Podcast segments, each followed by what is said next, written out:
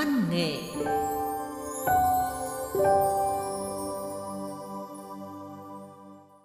Thưa quý vị và các bạn, trong chương trình Trang văn nghệ số đầu tiên hôm nay, chúng tôi xin giới thiệu tới quý vị và các bạn truyện ngắn Hoa trên đỉnh Pù Ngùa của tác giả Nguyễn Thị Minh Thúy, bút danh là An Thư, phóng viên Đài Phát thanh Truyền hình Thanh Hóa qua giọng đọc của Lê Dung. Mì rất sợ màu hoa vàng của cây ngón. Màu vàng ấy như màu nắng quái của một buổi chiều tai nghiệt, ám vào lòng mì nỗi đau đứt ruột. Mì nhìn xuống bàn chân, bàn chân gầy guộc, gót đã chai vì leo nương, leo đồi nhiều. Ngoài kia, trời hoắc hơ là nắng. Sau mấy ngày mưa nhũn cả núi đồi, nắng lên khiến ngón chân cái của mì lại đau dần dần. Ngón cái đã mất đi chiếc móng từ lâu, thịt cộm lên thành sẹo. Cái sẹo khiến mì đau mỗi khi trời trời. Cứ ngỡ rồi nó sẽ lại mọc lại. Như mái tóc cắt đi rồi sẽ lại dài. Như ngón tay bị gai mây cào sẽ liền mau chóng. Mà không, cái móng chân đã rời bỏ mì trong một buổi sáng của 4 năm về trước. Nó nằm lại trên một con dốc trơ vơ sỏi đá, mãi mãi không quay về. Có tiếng len keng dưới đèo xa, ba con dê thả sông trên núi lặng lẽ tự trở về. Bóng lão A May, bố mì, loạn trạng khuất vào lùm cây. Mì phủi váy đứng dậy vào bếp. Hoàng hôn buông trùm, bù ngùa. Mùi cơm ngọt ngọt dậy lên trên những mái ngói xỉn màu, hoen mưa, hoen nắng. Chiều mai à, nhà thầy bó làm lễ cúng ma cho thằng Dính. Mày lo mà đi xuống đấy nhá. Tiếng may a nhở nhựa cất lên. Sau khi lão tợp nguyên chén rượu sắn đắng khé cổ. Mì ngoan ngoãn cúi đầu. Mỗi lần bố nói chuyện, Mì đều cúi đầu như vậy. Lão may a chẳng cần biết con có đồng ý hay không. Chỉ cần Mì cúi đầu là lão không nói thêm điều gì nữa. Mì cắm cúi chan nước lã vào bát cơm, nấu nát, cha thêm mấy hột muối trắng. Trời hôm nay mới nắng sau trận mưa dài, đường lên nương còn trơn trượt, nên mì ở nhà. Ở nhà thì không có rau rừng, không có gì ăn cả. Bát cơm chan nước lã trôi tuột vào cổ mì, để lại vị mặn mặn, chan chát nơi cuống lưỡi. Đêm buông vào bù ngùa, tiếng con nai tác ở rừng xa. Mì kéo chiếc chăn con công đã sườn sách lên ngang ngực. Chiếc chăn làm mì nhớ đến mẹ. Mẹ mì chết lâu rồi. Từ độ mì vừa lên 5 tuổi. Nghe nói chiếc chăn ấy là của hồi môn bà ngoại trên na tao cho mẹ mang về nhà chồng. Bà chỉ có một mình mẹ. Trước ngày bố sang bắt mẹ về làm vợ, bà ngoại gùi một gụi gào nếp nương từ đỉnh núi cao nhất bản Na Tào, kẹp nách thêm con lợn mán chục cân, vượt hai ngọn núi, sáu cái đèo, xuống dưới chợ huyện, đổi cái chăn con công rực rỡ nhất. Mụ chủ hàng tạp hóa người kinh, béo núc ních, chê gạo không đều hạt, lợn không béo, nên đòi đổi cái chăn kém sắc hơn cho bà. Tức mình, bà không nói một lời. Gùi gạo, vác lợn, lầm lụi đi bộ gần hai chục cây số đường núi về nhà. Mặc mụ chủ hàng to béo gọi ơi ơi đằng sau. Phiên chợ sau, bà lại mang từng ấy gạo với đúng con lợn ấy quay lại đúng cái hàng tạp hóa của mụ chủ người kinh. Để đổi đúng chiếc chăn rực rỡ mà bà ưng bụng. Mụ chủ hàng không dám mặc cả một lời. Đổ vội đổ vàng gùi gạo vào bao, nhét lợn vào dọ tre rồi trao chăn đẹp cho bà ngoại. À, nó mà không đổi nữa, tao lại uh, gùi gạo vác lợn về chứ. À, cái bụng người mông tao không thích nói hai lời. Mỗi khi kể lại câu chuyện ấy, bà đều móm mém cười, phô hàng lợi hồng hồng đã rụng răng gần hết. Mẹ mì mang chăn về nhà chồng, đắp được đúng sáu mùa nương thì mất. Mì như cây cỏ chanh bơ vơ. Mẹ con mỉ bị ma bắt về trời, con ma rừng ác lắm. Người lớn trong bàn bù ngùa nói với mỉ điều đó. Khi bỏ nó trong chiếc gùi, gùi lên nương, hay khi thả nó trần chuồng, chơi lê lết bên cối giã gạo đặt ở cái hiên đất ẩm thấp, mùi gió mưa cũ kỹ. Mì lớn lên, đắp cái chăn con công mẹ để lại. Có lẽ thế nên Mì giống mẹ. Mì có đôi mắt sáng và đen như mắt nai rừng. Đôi mắt ấy lúc lên 6-7 tuổi đã biết cúp xuống mỗi khi lão A May trở về nhà. Người nồng mùi rượu sắn, khật khà khật khưỡng, đá niêu cơm đen xỉu, lem bem quát mì, vì sao để con gà vào bươi cho bếp. Thêm một hai mùa nương nữa đi qua, mì biết thổi niêu cơm bé xíu, biết giã gạo, xay ngô, đầu mèn mén, rồi mì cũng biết đi nương. Những con đường lên nương nhà mì dài thật là dài, cao thật là cao. Vậy mà mì lầm lùi, đi suốt từ lúc tuổi còn thơ cho đến thời con gái. Những đứa con khác của bàn bù ngùi thường lên nương cùng mẹ hay chị em của chúng. Còn mì đi một mình. Bố mì nếu không xuống chợ phiên tìm người đàn bà của ông thì sẽ tụng năm tụng ba nơi nào đó uống rượu say nhè. Mì đã quen đeo gùi một mình, quen hái rau rừng một mình, quen chăm con lợn mán đen một mình. Các bà già ngồi bên gốc đào trong bàn thường dặn mì. Đi nương một mình, nếu có ai gọi từ phía sau thì đừng có quay lại. Trong núi bù ngùa có con ma ngón ác lắm. Con ma ẩn trong sắc hoa vàng rực rỡ của cây lá ngón. Chúng hay già làm cô gái đẹp tìm những đoạn đường hoang vắng để bắt hồn người. Nếu lỡ chẳng may mà nghe tiếng gọi lạ, ai quay lại sẽ bị ma ngón bắt mất hồn, đi lạc vào rừng sâu hay ốm đau mà chết. Ai không chết vì bệnh tật rồi cũng sẽ lên núi tìm ngọn lá ngón hay hoa ngón ăn để lên trời. Mì rất sợ màu hoa vàng của cây ngón. Màu vàng ấy như màu nắng quái của một buổi chiều tai nghiệt, ám vào lòng mì nỗi đau đứt ruột. Ngày ấy mì mới 5 tuổi, đang chơi con quay với mấy đứa trẻ trong bàn. Bỗng nghe tiếng chân huỳnh huỵch, huỳnh huỵch. Tiếng gọi tao tác ơi ơi. Một người đàn ông to lớn cõng một người đàn bà gầy gò đi như chạy về phía nhà mì. Khi người ta đặt người đàn bà xóa sưởi ấy xuống giường, mì chen vào, đứng dưới chân người lớn. Mì khóc xé lên. Đúng là mẹ rồi. Đúng cái váy mẹ mặc. Đúng cái vòng đồng mẹ đeo. Nhưng mặt mẹ đã tím bầm lại. Mẹ như con ếch, bụng trương phình, chân tay co quắp trên chiếc chăn con công. Chiếc chăn rực lên như màu máu. Dân bản nhốn nháo, mì gào khóc tèm lem mặt mũi. Lão mày à đi uống rượu đâu đó vẫn chưa về. Mẹ mỉ chết vì một cọng ngón đầy hoa. Khi những cơn gió lạnh lạnh kéo về, nắng nhạt bớt đi, thì đỉnh núi bù ngùa của mì cũng sờn rợn trong sắc vàng của cây lá ngón. Những cọng dây xanh um tùm như đàn rắn lục bò lan trên mặt đất, vắt vèo trên tán mấy cây xoan rừng, xa xuống cả lối đi. Hoa ngón đẹp như hoa lý, hoa vàng, nhưng con ma trong nó thì tàn độc. Ma ngón lại dễ dẫn dụ người trong bàn.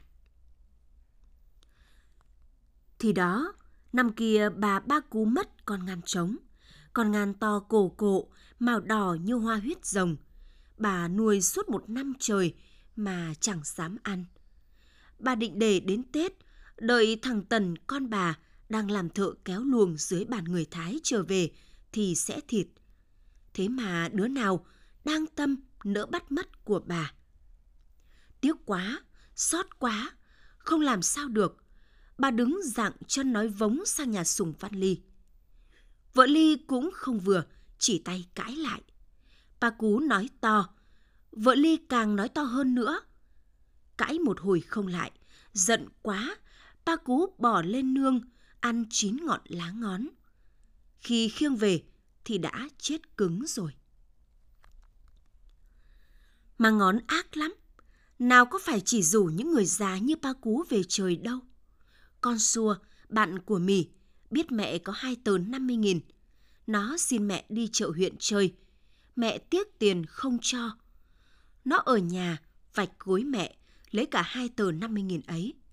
Xuống chợ, nó mua một chiếc áo phông, một cái vòng đồng. Còn thừa tiền, nó lại mua thêm khoanh thịt ba chỉ. Mẹ xua về, thấy trong bếp thơm lừng mùi thịt luộc, thấy cái áo phông sặc sỡ treo trên dây mắc áo. Lại thấy chiếc vòng đồng mới lúc liều trên tay xua thì điên ruột lên vì sót của. À cái con xua này, mày hư hỏng rồi. Tao làm cả nương ngô để ra mới được hai tờ tiền ấy. Mà mày nỡ nào lấy của tao để mua vòng mua áo. Mày làm khổ tao rồi, đợi bố mày về nó đánh chết mày. Bà mẹ nói xong, bỏ ra hiên, ngồi khóc bên cối đá. Buổi chiều, Xua ngồi ngơ ngẩn bên cửa sổ. Sáng sớm hôm sau, người trong bản đi nương đã thấy Xua nằm chết dưới gốc ngô, miệng trào ra thứ nước sãi vàng nhơn nhớt. Năm ấy, Xua 16 tuổi. Bàn bù ngùa của Mì có hơn 100 nóc nhà, mà hầu như nhà nào cũng có người chết vì ma ngón. Nghe nói, những người phụ nữ nhai lá ngón đều được lên trời. Lên trời là không còn đói sách, không còn bị chồng đánh đập. Lên trời là được sống một đời hạnh phúc. Chẳng biết có phải không?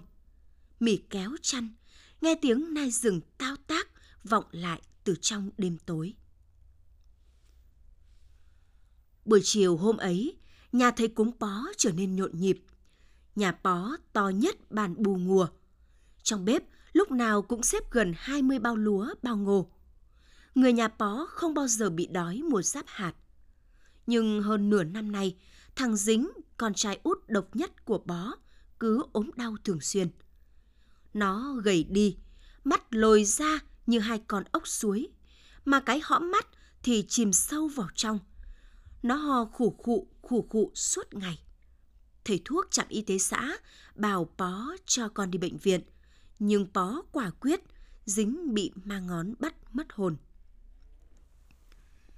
Khi mì đang cọ đám nhọn nồi đặc quánh đen kịt bám đầy chiếc nồi gang to bên vòi nước chảy nhà Pó, bỗng nghe thấp thoáng tiếng người. Tim mì như ngừng đập, ngón chân cái của mì lại đau dần giật. Là vá, phải rồi, vá có họ với thầy Pó, nên lặn lội từ bàn lùng sang đây làm lễ cúng ma. Bốn mùa nương rồi, mì không gặp vá, mì những muốn quên đi. Gặp nhau trong bếp, vá nói to. Vá lại đi thản nhiên, như không nhìn thấy mì. Mì thấy má mình nóng san Mì nép vào một góc, khi không ai để ý thì khẽ liếc sang vá. Vá gầy đi nhiều, già hơn mà đôi mắt một mí thì vẫn sáng quắc như vậy. Đôi mắt đã vì mì mà tìm hoa tím trong đêm. Đôi mắt đã vì mì mà nhìn đắm đuối như làm mềm cả tiếng khèn môi. Nhưng đôi mắt ấy cuối cùng đã không vì mì mà đến bắt mì về làm vợ. Lòng mì bối rối, vừa mong không gặp vá, nhưng lại buồn khi gặp rồi mà vá lại làm như không quen. Trời bắt đầu tối. Trên nhà, thầy Pó đã vào lễ cúng. Không gian đặc quánh lại trong tiếng cầu nguyện rờn rợn. Chùm tua vải đỏ rực trong tay thầy lắc lên, lắc xuống. Những hình nhân cắt bằng giấy trắng nhờn treo vật vờ trên cành tre gai cắm bên mấy bao ngô. Vá đã ngồi bên bậu cửa từ lúc nào, cùng một trai bản nữa. Mỗi người cầm một khẩu súng kíp chĩa ra màn đêm. Ngoài kia, núi bù ngùa sẫm tối. Thầy bó nhảy múa càng lúc càng nhanh. Chiếc tua đỏ quật lên quật xuống vun vút. Khi bó hét lên những tiếng cuối cùng trong bài cúng, hai tiếng súng chát chúa nổi lên. Hình nhân quằn mình dưới lửa đây rồi! Thầy bó mồ hôi ướt đầm sung áo, hào hền nói hắt ra. Thằng dính ngồi trên giường, đôi mắt lờ đờ, lóe lên niềm vui nhợt nhạt. Dưới bếp, bắt đầu xôn xao dọn cỗ. Mì buồn. Mặc kệ mọi người bày cơm rượu, Mì lén đi ra cửa sau, bật đèn pin, một mình xuyên màn đêm trở về nhà. Đêm nay không còn tiếng nai tác, con vật ấy có lẽ cũng đã bỏ mị mà đi, như vá. Buổi sáng mị thức dậy, mắt sừng húp. Ở bậu cửa có mùi thơm thoang thoảng tỏa ra. Tim mì lại thêm lần nữa ngừng đập. Cạnh cối giã gạo, mấy nhành hoa đêm tím biếc nằm trơ vơ.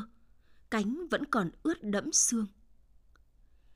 Giàng xeo vàng, bí thư xã đoàn vào bàn pù ngùa lúc trời sập tối.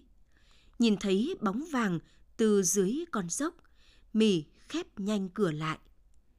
Mấy tháng nay, cứ vài ngày, Vàng lại ghé bàn vận động thanh niên và bà con đi phát cây lá ngón.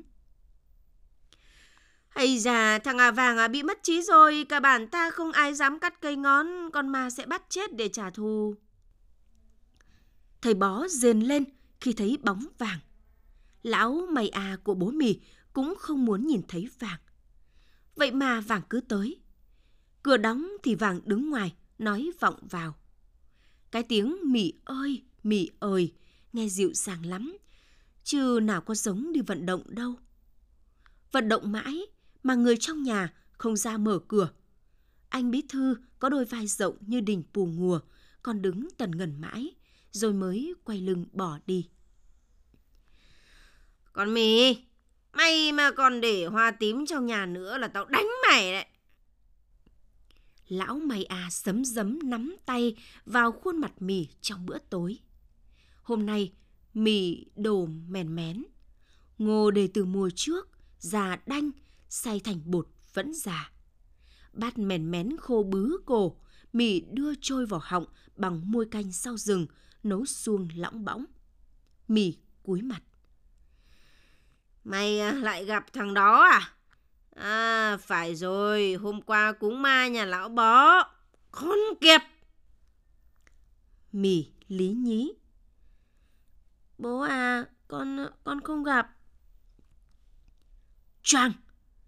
Mì định thần thì thấy chiếc bát trên tay đã bị bố hất văng xuống đất, vỡ tan tành. Mì khóc. Mày mà còn khóc nữa, tao tao đánh mày. Bố mì lại giơ nắm tay xứ xứ vào mặt con gái, rồi lảo đảo đi ra khỏi nhà. Mì ao đến giường, lật tung chiếc gối cũ. Mấy cánh hoa tím xác sơ đã hết hẳn mùi hương. Mì gục mặt xuống gối, nấc không thành tiếng. Mì thương vá. Thường từ mùa nương, năm mì 15 tuổi. Nhà vá bên bản lùng, cách pù ngùa của mì một ngọn núi với hai con đèo treo leo dốc đứng. Mùa thu, đêm nào bên vách nhà mì cũng thoang thoảng mùi hương của loài hoa tím biếc. Cái miệng vá đã thốt ra những lời thề hẹn. Lão mày à biết có hoa tím để bên cối đá. Lão khật khưỡng đi qua. Lão nghe tiếng con gái chờ mình. Tiếng lạo xạo bên vách. Tiếng khen môi cứ thẳng hoặc xa dần. Lão im lặng. À, con mị, đến uh, tuổi gả chồng rồi.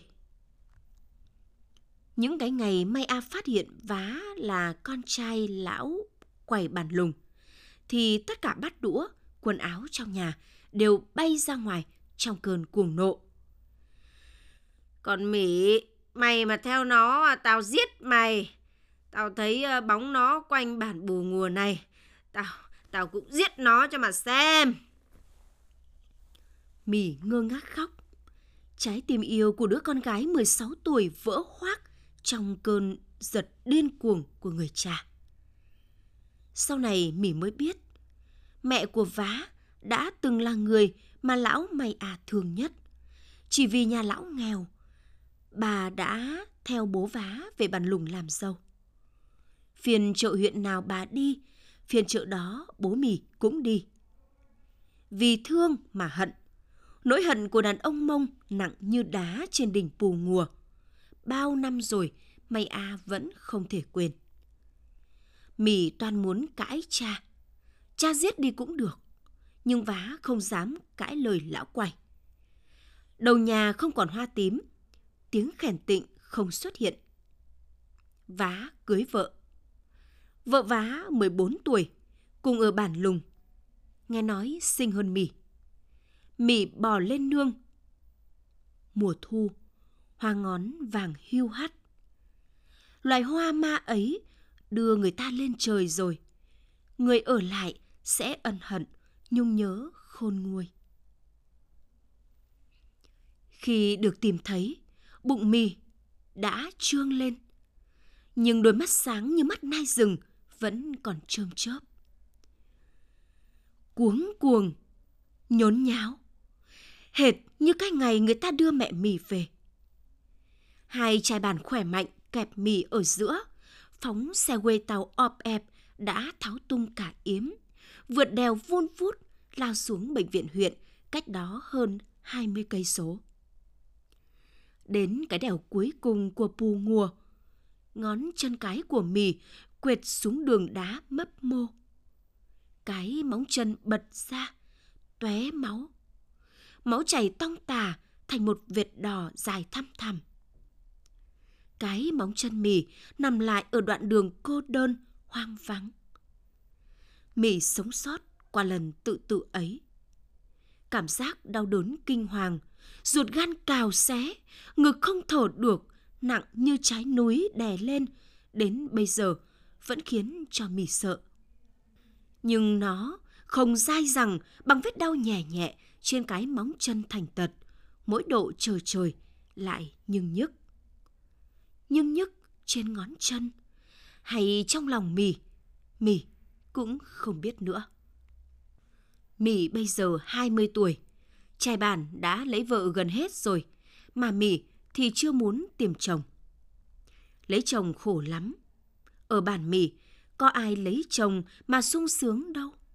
Chồng đi uống rượu, chồng chẳng chịu lên nương.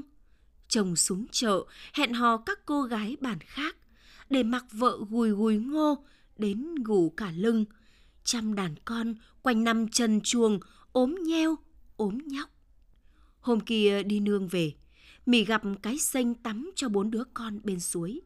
Mặt nó đã đầy nếp nhăn, mà nó mới 19 tuổi. Hôm qua, chị Trư ngồi vá áo, khoe mì thêm một cái răng vừa dụng và nụ cười trống hoác phô cả lợi. Chị mới 37 tuổi mà đã làm bà ngoại được 5 năm nay. Những mùa nương ở Pù Ngùa cứ buồn thê thiết với những bữa cơm chỉ ăn cùng muối trắng và bát canh rau lõng bõng. Với những người đàn bà chẳng biết có bao giờ cảm thấy hạnh phúc hay không. Là bởi vậy nên trong một buổi chiều xuân mưa dây sắc nào đó, có cô thiếu nữ ngồi bên bậu cửa, bỗng dưng thấy đời hoang hoài quá. Liền nghĩ đến loài hoa vàng giúp bay lên trời – nơi có bộ váy áo rực rỡ và những bữa ăn đủ đầy.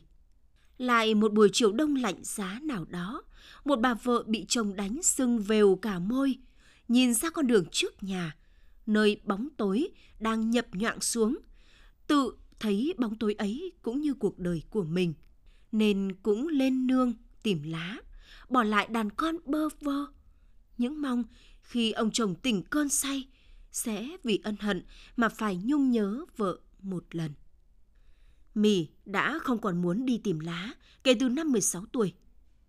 Mì cũng không tin loài ma ngày nào sẽ bỗng dưng tìm đến. Thế nhưng, Mì sợ những lời gì dầm trong bàn, sợ vòng tua đỏ trên tay của thầy bó, sợ hơi rượu sắn nồng gắt phả ra từ người của bố. Một sáng, bàn pù ngùa xôn xao. Các bà già ngồi dưới gốc đào vuốt mặt than trời. Đàn ông hầm hè, phụ nữ rúm lại. Mì cũng chạy ra xem. Thì ra, bí thư đoàn giàng xeo vàng cùng các cô giáo trong điểm trường tiểu học đang phát cây lá ngón mọc đầy rẫy quanh trường. Mới mấy hôm trước, thằng Bầu 3 tuổi lên sân trường chơi với anh. Thấy cái hoa vàng đẹp đẹp, đói bụng, Nó tưởng hoa có mật nên đã bò vào miệng nhai. Mười phút sau, người nó giật lên như con nhái bén gặp mưa. May mà cứu được.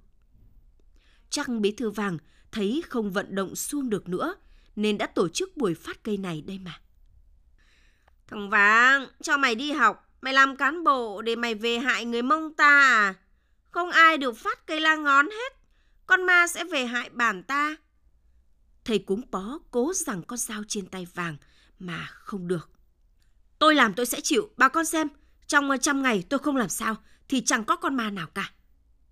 Ôi, cái đồ mà bắt mày, mà, mà bắt mày đi. Thầy bó phung má hùng hổ bỏ đi. Vàng không chết, mà thằng dính con của thầy bó thì chết, chết mòn. Bác sĩ trên huyện bảo, nó bị lao phổi kèm suy nhược trầm trọng. Nếu đưa đến bệnh viện sớm thì có lẽ đã không sao. Bó đứng nhìn xác con nằm đó với vệt máu chảy dài trên khóe miệng. Lão khóc nấc. Lão đã cúng ma rồi mà. Sao thằng dính vẫn đi? Trong cơn đau, bó giật tung chùm tua đỏ ném xuống nền đất. Hình nhân bằng giấy còn sót lại, rơi lảo đảo xuống đất, cái miệng bị cắt bằng kéo sắc lẻm trông như nụ cười man dợ. Đi đám ma dính về, mì vẩn vơ suy nghĩ. Mì ngước lên nhìn trời, trời pù ngùa xanh thăm thẳm. Mì tự hỏi, mẹ có đang hạnh phúc trên trời không? Hay xương thịt mẹ đã tan vào đất pù ngùa, cùng nỗi đau không lời của một người đàn bà mông. Mì, nghe tôi, không có con ma nào cả. Mì ờ, đừng có u mê nữa. Bản mông mình đã khổ lắm rồi. Mì không thấy à? Nghe tôi, đi phát cây lá ngón, đi tham gia sinh hoạt đoàn với tôi. Vui lắm, còn được ờ, xuống miền xuôi. Miền xuôi đẹp lắm. Lời vàng như gió thoảng, bờ vai vàng rộng như núi bù ngùa. Nhưng loài hoa tím mùa thu vẫn thoảng thơm cồn cào. Loài hoa ấy thỉnh thoảng vẫn được ai lén đặt bên cối đá nhà mì, khiến lòng mì không yên. Bốp! Lão may A sáng vào mặt mì, cái tát điếng người khi bắt gặp mì trên con đèo về nhà. Con dao quắm trong tay mì vương vài cánh hoa vàng ơn. Bốp! Bốp! Hai cái tát bồi thêm khiến mị khuỵu xuống. Con mị, ai cho mày làm chuyện ngu ngốc này? Mày, mày muốn con ma giáng họa cho nhà ta à? Mày à gầm lên, mắt vằn như con thú dữ. Mẹ mày chết rồi đó. Mày có nhìn thấy bụng mẹ mày căng lên như bụng con ếch không? Mẹ mày bị ma bắt. Hay, hay mày cũng muốn như mẹ của mày, làm con ếch trương bụng lên mà chết. Con ếch, con ếch. Tài mỉ ù đi. Con ếch tội nghiệp xương đôi mắt như mắt nai rừng, dại đi trên tấm chăn còn công đỏ chót. Màu đỏ trào lên trên đôi mắt của mì, trào lên trong khuôn miệng dớm máu của mì, cùng cục hơi nóng dần dật nơi bầu ngực. Còn mà là ông! Mì gào lên. Mày, mày nói cái gì? Con ma là ông. Nếu ông không uống rượu về đánh mẹ, nếu ông không chịu lên nương, nếu ông không chịu xuống chợ huyện gặp bà ấy, thì mẹ đã không đi tìm lá. Mẹ chết vì ông, vì ông, vì ông. Tiếng mỉ thét lên lanh lành, vọng xuống thung sâu, vù lên đỉnh non cao, rồi quất vun vút vào dãy bù ngùa mây trắng. Mây à đứng như trời trồng. Đứa con gái luôn cúi mặt, đã thốt vào mặt lão những lời ấy. Lão thõng người, để mặc hơi rượu bay lên, còn bờ vai mỏi mệt trễ xuống. Phía xa, mì đã chạy lên đỉnh dốc.